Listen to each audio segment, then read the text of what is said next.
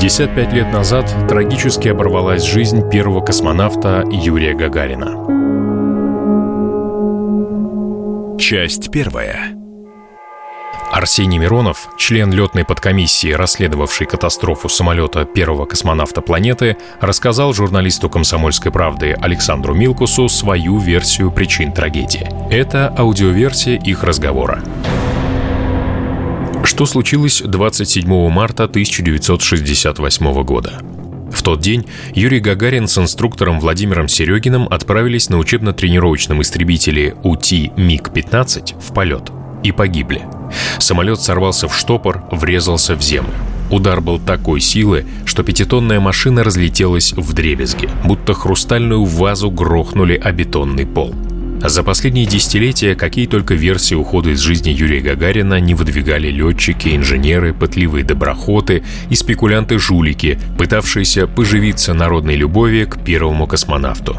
Была создана правительственная комиссия. Лес под Киржачом вокруг воронки, оставшейся после падения МиГ-15 УТИ, вытоптали в радиусе трех километров. Землю просеивали, а потом молчок – 43 года. Единственным официальным документом о гибели Гагарина и Серегина оставался некролог.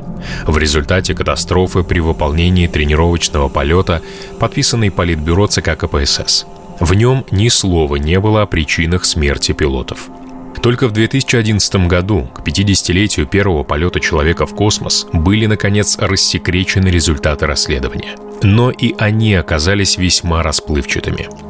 Комиссия заключила, исходя из анализа обстоятельств летного происшествия и материалов расследования, наиболее вероятная причина катастрофы – выполнение резкого маневра для отворота от шара зонда – или, что менее вероятно, для предотвращения входа в верхний край первого слоя облачности, цитировал документ начальник Департамента по обеспечению деятельности архива производства президента России Александр Степанов. В результате резкий маневр привел к последующему попаданию самолета в закритический режим полета и сваливанию в штопор в условиях усложненной метеорологической обстановки. Все? Точка? Но мой собеседник считал, обнародовано не то, что было на самом деле, а то, что устраивало на тот момент руководство комиссии. Если исходить из озвученной версии, картина получается такая – Летчик, по-видимому, Гагарин, а он сидел в передней кабине, увидел метеозонд, на который он шел напрямую, и резко ушел в сторону. Склонность к переходу в штопор у УТИ МиГ-15 была. Но тогда почему никто этого зонда не видел? Обычно в такой ситуации пилот должен был передать на Землю. Встретились с зондом. Гагарин, связь в УТИ МиГ-15 с Землей есть только у того, кто сидит в первой кабине, этого не сделал. Допустим, не успел. Но если у комиссии появляется версия про зонд, почему никто не попытался выяснить, откуда он был запущен? Сотни человек участвуют в расследовании, а такую простую вещь не делают. Зонды раздуваются, поднимаются на определенную высоту, потом лопаются и падают. На месте падения самолета Гагарина под Киржачом нашли 10 или 11 старых зондов – Пускали их в то время из Долгопрудного. Там был метеорологический институт. Известна скорость подъема зонда, известен ветер, направление и сила. Когда зонд летит, он по радио передает данные. То есть узнать, в котором часу он мог быть запущен и вычислить его траекторию, несложно. Можно даже узнать, на какой высоте он самоликвидировался. Но обратите внимание, никакой информации о том, что зонд искали, связывались с институтом, который мог его запустить, в материалах комиссии нет. Как так? В резюме правительственной комиссии он описывается как наиболее вероятная причина гибели экипажа, а никто в эту сторону не копает. Вторая версия о том, что, возможно, отворот, который произвел экипаж, был для того, чтобы не входить в облако. Это вообще чушь. Они весь полет находились в облаках. Как можно отворачиваться от того, где ты и так находишься? Бессмыслица. Арсений Дмитриевич рассказывает. Вечером, в тот день, когда погиб Гагарин, мне был звонок от секретаря министра авиационной промышленности Петра Дементьева. Вас включили в комиссию по расследованию причин гибели космонавта. Я в то время был начальником научно-исследовательского отделения ЛИИ, кандидат наук. У меня был опыт расследований авиапроисшествий. Да и сам я, как летчик, летал, правда, на легкомоторных самолетах. В воронке, образовавшейся от взрыва самолета, искореженные катапультные кресла. То есть летчики не катапультировались. Там же, около кресел, ранцы, куда укладываются парашюты. А парашютов нет. Утром 28 марта я был в Чкаловском. Этот аэродром принадлежал и принадлежит сейчас Летно-испытательному институту военно-воздушных сил. Там же базировался 70-й отдельный испытательно-тренировочный авиационный полк особого назначения. По сути, это было нечто вроде аэроклуба для космонавтов. Институт управлял полетами, а полк обеспечивал тренировки космонавтов, которые хотели летать. Первые же наборы были из летчиков. В 10 утра те, кто участвовал в расследовании, вылетели с аэродрома Чкаловский на трех вертолетах на место гибели и пробыли там часа полтора-два. Снег, несмотря на конец марта, был довольно глубокий мелкие березовые перелески. В один из этих перелесков упал самолет. Я зафиксировал для себя следующее. Самолет падал под углом примерно 50 градусов. Я увидел некоторые фрагменты тел летчиков. Удивило же вот что. В воронке, образовавшейся от взрыва самолета, искореженные катапультные кресла. То есть летчики не катапультировались. Там же, около кресел, ранцы, куда укладываются парашюты, а парашютов нет – Поднялось страшное волнение. В группе было много КГБшников. По-моему, в тот же день в соседней деревне парашюты нашли. Оказывается, два местных мужика примерно за три часа, это время между тем, когда упал самолет и когда его обнаружили, пришли, срезали парашюты и утащили. Кто-то потом выдумывал, мол, они на парашютах спаслись было, а парашюты оторвались почему-то. Неправда. Стропы тупыми ножами отрезали и все. Мы начали разбираться, что было в тот день на аэродроме, заслушивали доклады руководителей полетов, инструкторов. Меня поразило, что в полку, где занимаются космонавты, был очень низкий уровень летной дисциплины. Я насчитал 11 нарушений правил, которые были 27 марта. Например, Владимир Серегин опоздал на полет почти на 30 минут. Его вызывал к себе начальник Центра подготовки космонавтов – Гагарин должен был лететь в самостоятельный полет на одноместном МиГ-17. Но прежде нужно было слетать с инструктором на УТИ МиГ-15, проверить, насколько космонавт готов. Серегин был назначен, или он сам себя назначил, как командир полка проверяющим. Из-за опоздания Серегина началась спешка. Экипажи не получили информацию от метеорологов. Это серьезное нарушение. На аэродроме на каждый день составляется таблица полетов. Этот самолет взлетает тогда-то, этот тогда-то. На 27 марта были запланированы два полета МиГ-21. У них было парное задание, кажется, воздушный бой, и два полета УТИ МиГ-15. Полет Серегина и Гагарина должен был начаться часов в 9 с минутами, а второй позже. Летчик Андреев должен был проверить двигатель самолета после ремонта. Уже на земле было ясно, что погода непригодна для выполнения задания – из-за опоздания Серегина началась спешка. Экипажи не получили информацию от метеорологов. Это серьезное нарушение. Самолет Андреева, который должен был по плану взлетать через полчаса после Серегина Гагарин, а взлетел через три минуты. И это еще одно нарушение. В полетном листе Серегина и Гагарина пишется задание, что им нужно делать. Этот полетный лист я держал в руках. Там было записано упражнение номер два курса учебно-боевой подготовки. Это упражнение – простые фигуры пилотажа. Виражи, горки, неглубокие пикирования, перечень известный. Но дальше в этом документе записаны условия для выполнения задания вне облаков или за облаками. Но в тот день, по записям метеорологов, по наблюдению людей с Земли была сплошная слоистая облачность. Мало того, что прогнозировалось ухудшение погоды, подходил холодный фронт, то есть уже на Земле было ясно, что погода непригодна для выполнения задания. Несколько лет назад авиационный инженер Игорь Кузнецов опубликовал свою версию трагедии. Он считал, что из-за неплотно закрытого крана вентиляции в кабине МИГа произошла разгерметизация. Летчики кратковременно потеряли сознание. Это чушь, объясняет Миронов. В пассажирских самолетах поддерживается высота 2500, не выше – как только самолет набирает эту высоту, включается наддув. У вас в ушах может немного пошуметь и все. Для военных летчиков считается допустимым летать без наддува до 4000. Ну, немножко некомфортно, но нет никаких причин для потери сознания, да еще сразу обоими. Они разного возраста, разного состояния здоровья. Серегин провоевал всю войну, Гагарин молодой человек. Не могла быть сразу двух человек одновременно, секунда в секунду, потеря сознания. 55 лет назад трагически оборвалась жизнь первого космонавта Юрия Гагарина. Часть вторая.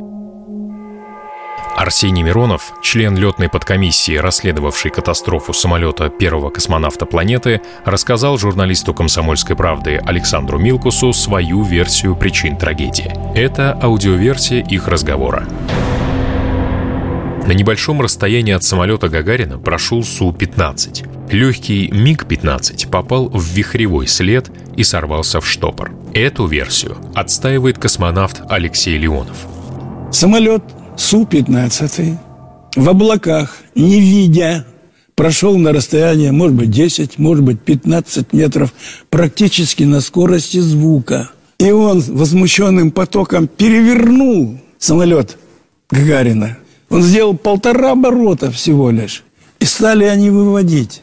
Им не хватило по времени, может быть, полторы-две секунды. Самолет пути МиГ-15 по инструкции товарища Серегина Владимира Сергеевича не должен выполнять с подвесными баками 260 литров высший пилотаж. Они и не шли. Ясно, что на больших углах двухкабинный самолет имеет запаздывание по показанию высоты.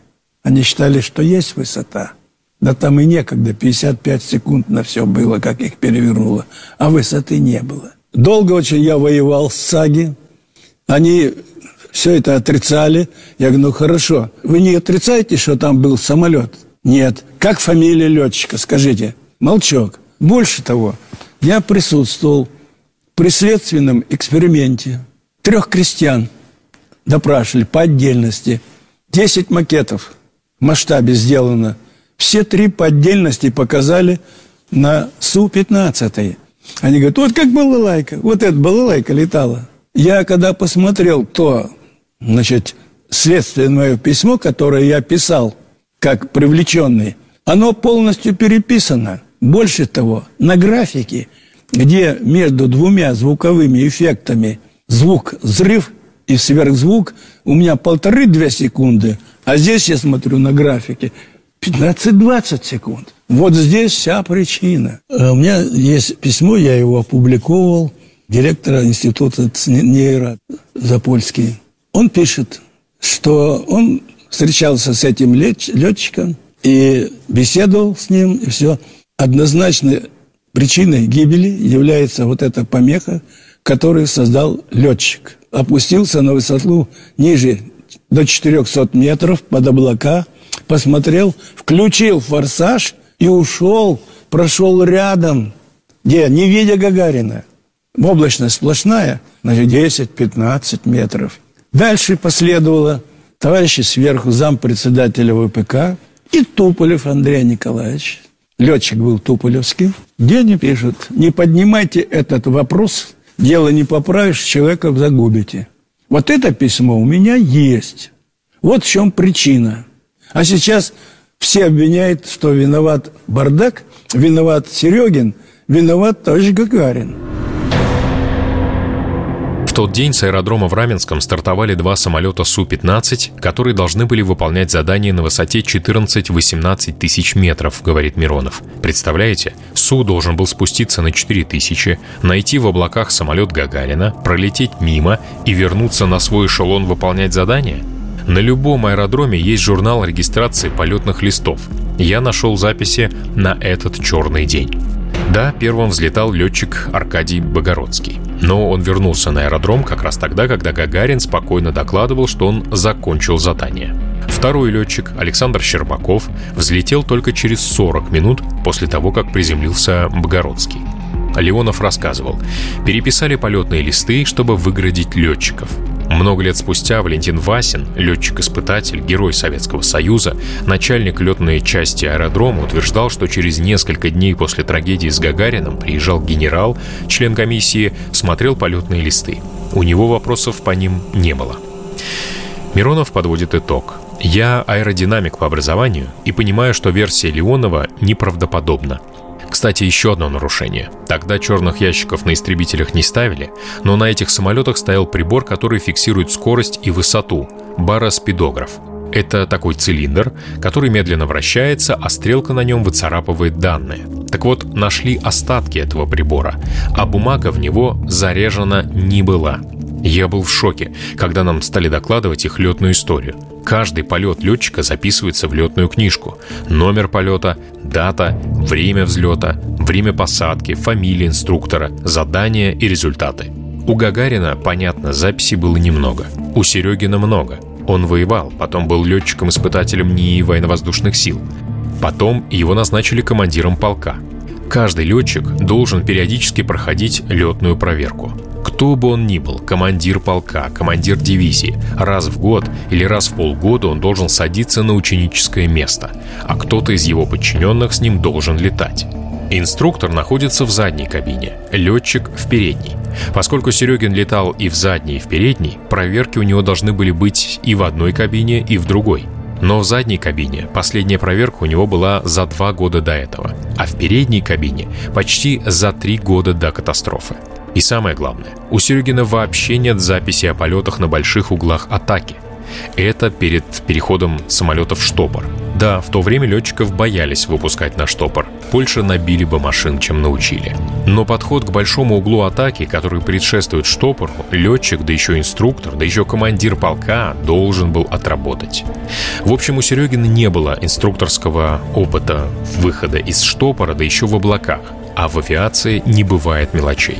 Было 11 серьезных нарушений. За ними могло последовать 12 фатальная катастрофа. Валентин Глушко, один из основателей советской космонавтики, считал, что дело не в запутанности самих событий 27 марта, а в том, как их пытались проанализировать. По его мнению, крупное начальство, вплоть до членов Политбюро, не имело ни малейшего желания докопаться до истины поэтому плохо была организована работа по взаимодействию подкомиссий, отвратительно подобран аналитический отдел. В конечном итоге, говорил он, любой профессиональный исследователь, имеющий техническое образование, принес бы больше пользы, чем те, кто делал окончательное заключение о причинах гибели первого космонавта. В своих записях я обнаружил одну интересную деталь. Есть расшифровка радиообмена между Гагарином и Землей. Этот радиообмен мы слушали, наверное, на третий день после катастрофы. У меня записано красной ручкой три слова. Высота 2000. Перед этой фразой нет позывного. Обычно летчик как говорит? Номер позывного. У Гагарина был 625 и дальше идет текст сообщения. Так вот, в этой фразе не было сказано 625 только про 2000. Я проанализировал обстановку. Два МиГ-21 в это время летали на высоте 5000. Андреев только что прилетел в свою зону и начал крутиться где-то на высоте 3000. А Гагарину дали разрешение возвращаться. Значит, эти три слова могли принадлежать только Гагарину. Помню, я несколько раз эту фразу прослушивал. Был взволнованный звонкий голос. То есть они в это время уже валились. Запись дали послушать психологам. Есть специалисты, которые по тембру голоса могут определить эмоциональное состояние человека. Они подтвердили, человек, который ее произносил, находился в очень возбужденном состоянии. А потом фразу из расшифровки переговоров исключили, так как неизвестно точно, кто ее произнес. Считалось, что самолет свалился в штопор сразу же после того, когда Гагарин доложил о выполнении задания и получил разрешение возвращаться. Но если принять в расчет еще одну запись, получается, что самолет не сваливался в штопор на высоте 4200, а вначале он снижался с очень большой вертикальной скоростью, но это был не штопор, а пикирование – Через несколько секунд они оказались на высоте 3000, и тут что-то случилось. Скорее всего, летчики увидели самолет Андреева. Он был как раз на этой высоте, а возвращаться на аэродром Гагарин как раз должен был через зону, где летал Андреев. Думаю, увидев самолет Андреева, они начали от него очень резко и энергично уклоняться и свалились. Имейте в виду, что была облачность, и самолет мог вынырнуть совсем близко. Поэтому все, что успел сказать Гагарин, и была фраза «высота 2000». Но это не вина Гагарина. Он ученик, у него был инструктор, который обязан был предусмотреть все. Однозначно можно сказать, что в облаках УТИ МиГ-15 попал в непонятное для летчиков положение – Серегин к этому не был готов. Гагарин тем более. Когда они выскочили из нижней кромки облаков, это 600 метров от земли, начали тянуть, выводить, но не хватило высоты. По расчетам, им не хватило около 200 метров. В то время в военно-воздушных силах примерно 80% катастроф происходило по вине человеческого фактора. Ошибок, неправильных решений. Все началось еще на Земле, со спешки, с неправильно принятого решения о полете, неправильного выбора погоды, недостаточной готовности людей. А катапультироваться они не могли.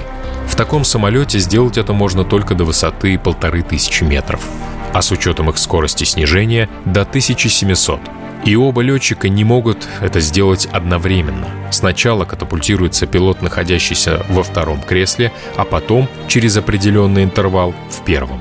Во втором был Серегин. Вряд ли бы он решился покинуть самолет, оставив Гагарина одного. Думаю, они считали, что могут машину спасти. 55 лет назад трагически оборвалась жизнь первого космонавта Юрия Гагарина. Часть третья. В «Комсомольской правде» были опубликованы отрывки из новой книжки «Дважды Героя Советского Союза» человека, который первым в мире вышел в открытый космос, Алексея Леонова. Заголовок повторял цитату из книги «Человек, погубивший Гагарина, жив» и даже стал героем Советского Союза. Я с тремя крестьянами беседовал, которые указали, что видели низколетящий самолет – во время следственного эксперимента они независимо друг от друга среди десяти макетов в полноразмерном масштабе Су-15 опознали. По их словам, из хвоста у него сначала пошел дым, потом огонь, и он взмыл в облака. «Ясно, что это не самолет Гагарина», – рассказывал Алексей Архипович.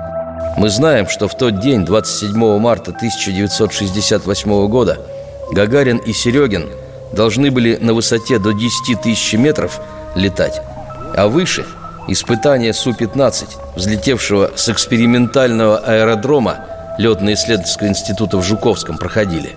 Если коротко, пилот этого истребителя-перехватчика режим нарушил. Спустился под облака, на пейзажи посмотрел, так часто делают.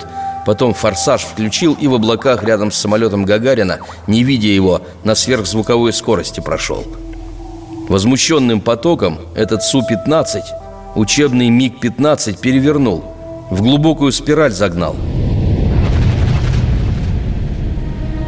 Мне давали возможность объявить об истинной причине при условии, что я не назову имя летчика, который нарушил дисциплину и создал аварийную обстановку. Я дал слово, что не назову. Но он виноват. Он, кстати, жив. Ему уже за 90. В 1988 году героем Советского Союза стал. Версии причин гибели УТИ, то есть учебно-тренировочного истребителя МиГ-15, на котором 27 марта 1968 года в свой последний полет отправились первый космонавт планеты Юрий Гагарин и инструктор Владимир Серегин, и по сей день множество. Помню, как дублер Гагарина, космонавт номер два Герман Титов, жарко доказывал мне, что самолет свалился в штопор после столкновения с метеорологическим шаром-зондом. Не приводил факты.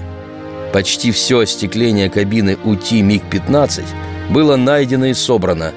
На такие кусочки оно могло расколоться только от столкновения с подвесом шара зонда. Алексей Леонов всегда рассказывает другую версию. Также убежденно и горячо. Да, до сих пор стопроцентно аргументированного ответа на вопрос – что стало причиной авиакатастрофы, нет.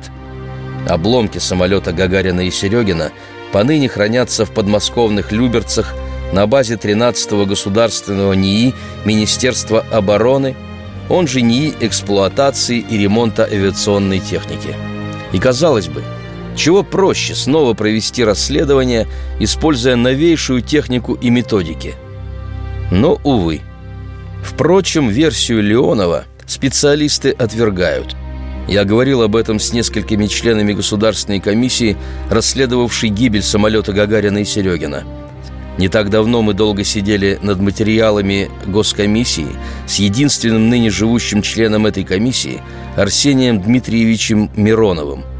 В 1968 он был начальником научно-исследовательского отделения ЛИИ имени Громова, имел опыт расследования десятков авиапроисшествий – Алексей Леонов обычно очень наглядно показывает, как истребитель-перехватчик Су-15 со своей высоты, больше 10 тысяч метров, вдруг срывается вниз.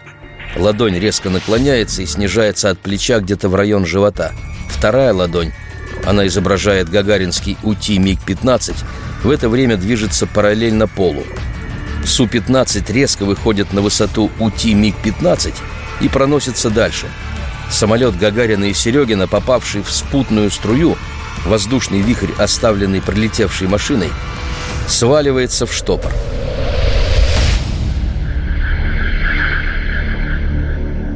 Но факты противоречат нарисованной Леоновым картине.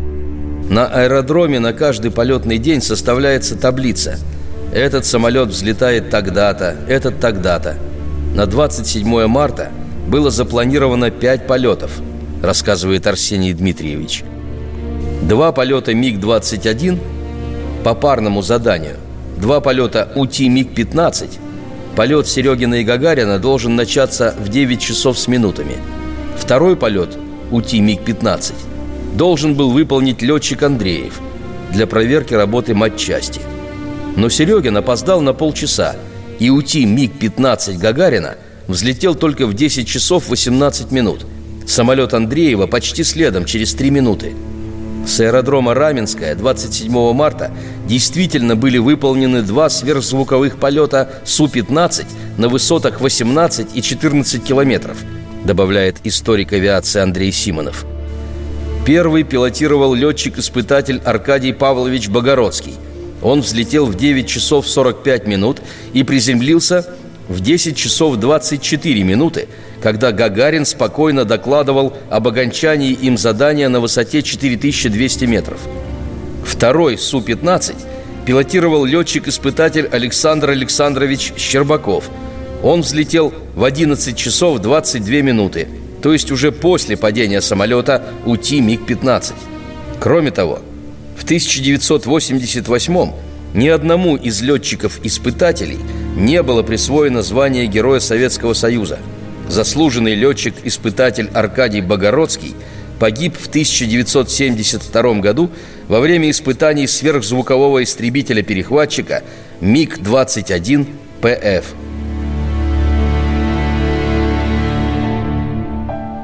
Алексей Архипович убежден.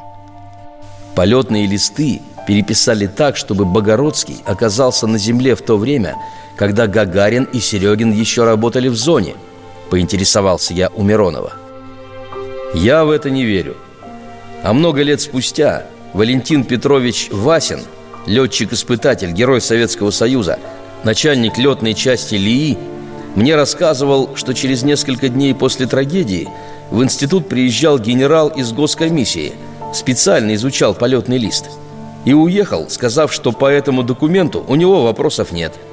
Да и вообще, как вы себе это представляете? На высоте 18 тысяч летит Су-15 Летчик в скафандре. На такой высоте в масках не полетаешь. У него есть задание И вдруг ни с того ни с сего Он решает похулиганить Резко снижается в облаках А была в тот день низкая облачность. Переворачивает самолет Гагарина И возвращается на 18 тысяч. Я аэродинамик по образованию. Для меня версия Леонова неправдоподобна.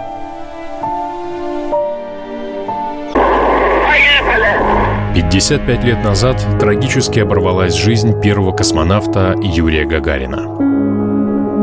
Часть четвертая. Кедр, я заря один. Зажигание. Понял, раздается зажигание.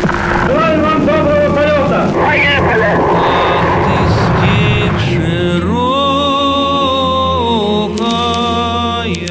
Я обыкновенный русский человек. Каких у нас в Союзе очень много. Такой же, как десятки и сотни тысяч советских юношей и девушек. Американцы не хотели отдавать Юрию Гагарину наследство вдовы миллионерши. «Комсомольская правда» узнала о деньгах, которые завещала советским покорителям Вселенной жительница США. Одна из наиболее загадочных страниц, связанных с отечественной космонавтикой, история о том, как Юрий Гагарин и Герман Титов вдруг стали обладателями наследства в Америке. Кое-что об этом комсомолке уже рассказывала председатель инюрколлегии адвокат Елена Зверева. В пятилетнем возрасте она присутствовала при вручении Гагарину и Титову завещания миллионерши. Елена Зверева вспоминала. Тогда, значит, в Нюрколлегию приходил Гагарин и вместе с Титовым, кстати. Дело было наследственное. Некая тетушка Роджерс из Соединенных Штатов Америки так. оставила завещание в пользу нашего первого космонавта Юрия Алексеевича Гагарина. Что двигало этой бабушкой, я не знаю. Может быть, просто Юрий Алексеевич, ей вот такой открытый понравился. Может быть, сыграла роль то, что она уже была вдова, а ее э, на тот момент почивший э, супруг, ею горячо любимый, он вообще был офицером американским. Mm-hmm. И был, вот насколько я понимаю, достаточно таким известным там летчиком. Вот, может быть, у нее вот эта любовь тоже к небу сыграла роль, я не знаю. Но дело в том, что тетушка Роджерс оставила крупное наследство. И оставила она его в пользу нашего первого первого космонавта. И вот они тогда приходили вместе с Титовым в Нью-Коллегию. Я сидела у него на руках, у самого Гагарина. Леночка, у него, да. кстати, дочка одна тоже, Лена. Вот, да. садись на колени. Вот, и я сидела у него на колени, это было так интересно, вот честно, вот голубые глаза и белые зубы, вот это запомнилось. Но это было просто, ну, вы знаете, ну, восторг, восторг. Он обернулся простой такой, и белозубый незнакомый, Пригладил волосы рукой Пока еще не сведен оскомой. Добрый-добрый рот его Нежной-нежной щетиной рыжий касался. Пусть бы был никто Прощай, прощай, родной бесстыжий Жизнь била-била, да. Жизнь крыла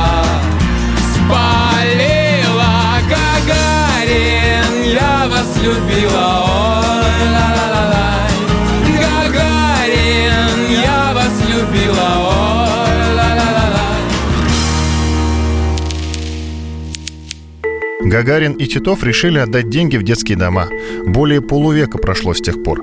Куда подевалось то наследственное дело, трудно сказать. Но интересно же, что это за женщина такая великодушная? Сколько именно она завещала космонавтам? 12 марта 1965 года в Сан-Диего умерла Гликерия Роджерс, которая завещала по 3000 долларов советским космонавтам Юрию Гагарину и Герману Титову. Оказывается, Гликерия родилась в 1890 году в России. После революции ее семья уехала в Шанхай. Там она вышла замуж за американского моряка Роджерса и переехала в США. Когда офицер вышел в отставку, они поселились в Сан-Диего. Зарабатывали скупкой обветшалых домов, восстанавливали их и выгодно продавали. Были бездетны и не особо расточительны значительны. Такие сведения публиковали американские газеты того времени. Но неужели всего-то по 3000 долларов завещала американка нашим героям космоса? Даже обидно как-то. Ведь советским и китайским детдомам вдова отписала по 80 тысяч баксов, а все ее состояние потянуло более чем на 3 миллиона зеленых. Да, Титовой Гагарину по 3000. Именно такие сведения приводит американская печать. Сумму подтвердил и историк космонавтики Александр Песляк. По его словам, завещание было составлено еще в 1961 году, и в нем четко расписаны все возможные траты. Так на похороны отдать 2000 долларов, столько же подруге на поминальный обед, не более 100 долларов на 20 персон. Еще по 2000 долларов городским организациям помощи детям, индейцам, бедным. А что касается того, много или мало завещано нашим космическим первопроходцам, то для сравнения Песляк привел цифру. Зарплата советского посла в США в то время составляла 400 долларов. То есть и Гагарину, и Титову досталась посольская зарплата за 7,5 месяцев. Но и эти суммы получить оказалось непросто. Владимир Зернов, преподаватель аэрокосмического факультета МАИ, рассказывает, например, что Гагарина деньги не интересовали вообще. Первый вопрос американского корреспондента. Скажите, пожалуйста, какую сумму вы получили за первый в истории человечества космический полет? Гагарин спокойно отвечает. Я офицер советской армии, у меня достаточно средств для существования, а честь для меня совершить первый космический полет важнее любых денег.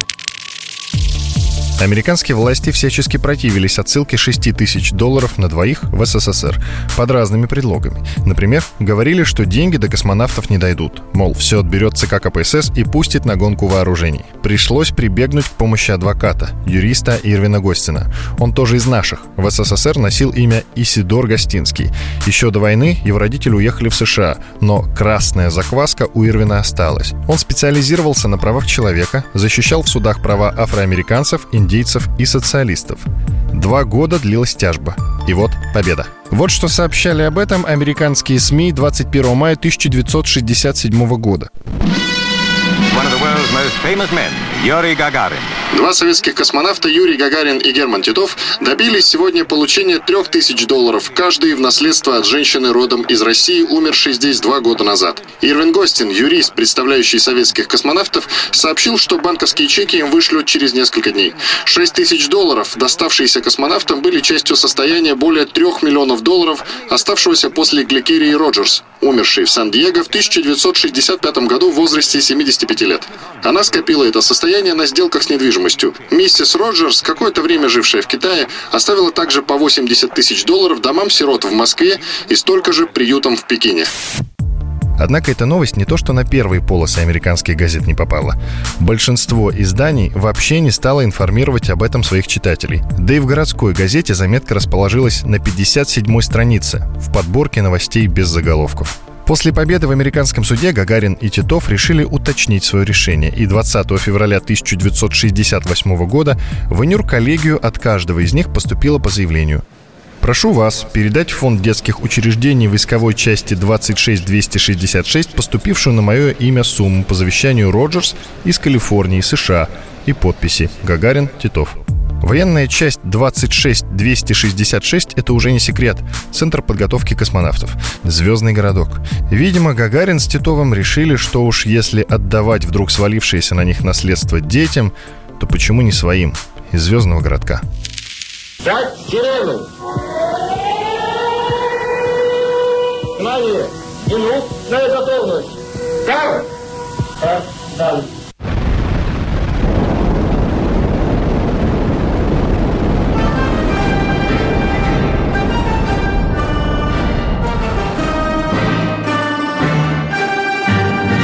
Я земля, я своих не забуду питомцев, сыновей, дочерей. Долетайте до самого солнца и домой возвращайтесь скорей. Есть версия. Адвокат Роман Степанов рассказывает, что на самом деле выплаты детсадам продолжались как минимум до 90-х. Ежеквартально поступали небольшие суммы. Несколько лет он вел это дело, к нему приходили сотрудницы детских учреждений для оформления выплат. Они сетовали, что далеко ехать приходится. Есть мнение, что в интерпретации американских СМИ есть неточность. По 3000 долларов Гагарин и Титов получали не единовременно, а ежегодно. Деньги перечислялись через трастовый фонд. Это, с одной стороны, форма ухода от налогов США, с другой – гарантия, что сумма не будет растрачена сразу. К тому же на основную сумму набегают проценты. Это достаточно распространенная на Западе практика. Любопытный момент. Оказывается, наследственное дело Гагарина и Титова какими-то неведомыми путями исчезло из ведомственных архивов и попало к весьма оборотистому человеку, который сейчас раздумывает, за какую цену его можно продать. Прицениваясь, делец рассылает коллекционерам документы в обрезанном виде.